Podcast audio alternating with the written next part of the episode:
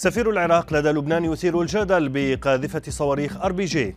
رفض طلب أمبر هيرد بإعادة المحاكمة بقضية التشهير وعودة تويتر للعمل بعد عطل مفاجئ ضرب المنصة. أبرز أخبار الساعة الأربع والعشرين الماضية في دقيقتين على العربية بودكاست. ضجة واسعة على ال social media أثارتها صور للسفير العراقي لدى لبنان حيدر البراك يظهر فيها متوسطا مجموعة من المسلحين بملابس مدنية وقذائف.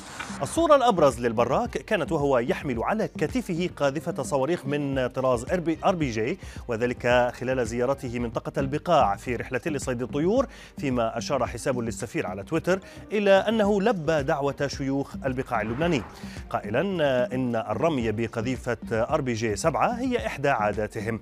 وطالب ناشطون على مواقع التواصل السلطات العراقية بما فيها وزارة الخارجية باستدعاء السفير بتهمة الإساءة إلى المهنة الدبلوماسية وسمعة البلاد.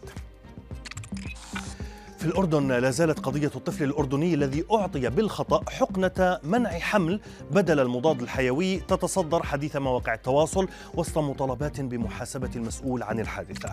موقع رؤيا الإخباري أوضح أن مساعد صيدلاني في محافظة مادبا أعطى حقنة منع حمل عن طريق الخطأ لطفل بدلا من مضاد حيوي وصفه الطبيب لهذا الطفل مشيرا إلى أن مضاعفات الحقنة بدأت بالظهور عليه. الأمر الذي استدعى إلى إدخاله إلى المستشفى المستشفى لمعاناته من ارتفاع في إنزيمات الكبد وأعراض شديدة في الجهاز الهضمي فيما أوضحت إدارة مستشفى النديم حيث كان يعالج الطفل إلى أنه غادر إلى بيته بعد اتخاذ الإجراءات اللازمة لعلاجه.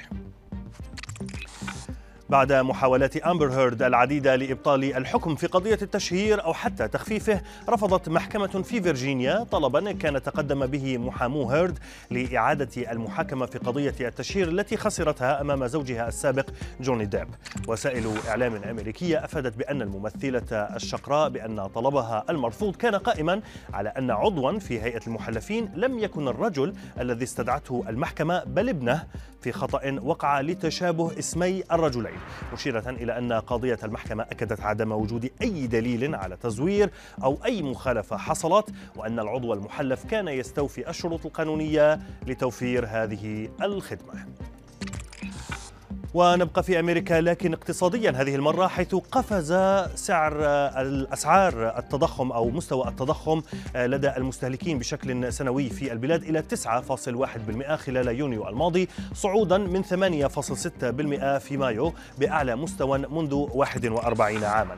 محللون أوضحوا أن هذه الزيادة تأتي مدفوعة بأسعار البنزين المرتفعة وارتفاع أسعار المأوى والغذاء إذ ارتفع مؤشر الطاقة بنسبة 41 40.6% وارتفع مؤشر البنزين بنسبة 60% على مدار العام كما ارتفعت أسعار الغذاء خلال يونيو بنسبة 10.4% وهي الأعلى منذ العام 1981 بينما صعدت أسعار النفط الخام بنسبة 98% على الأساس ذاته.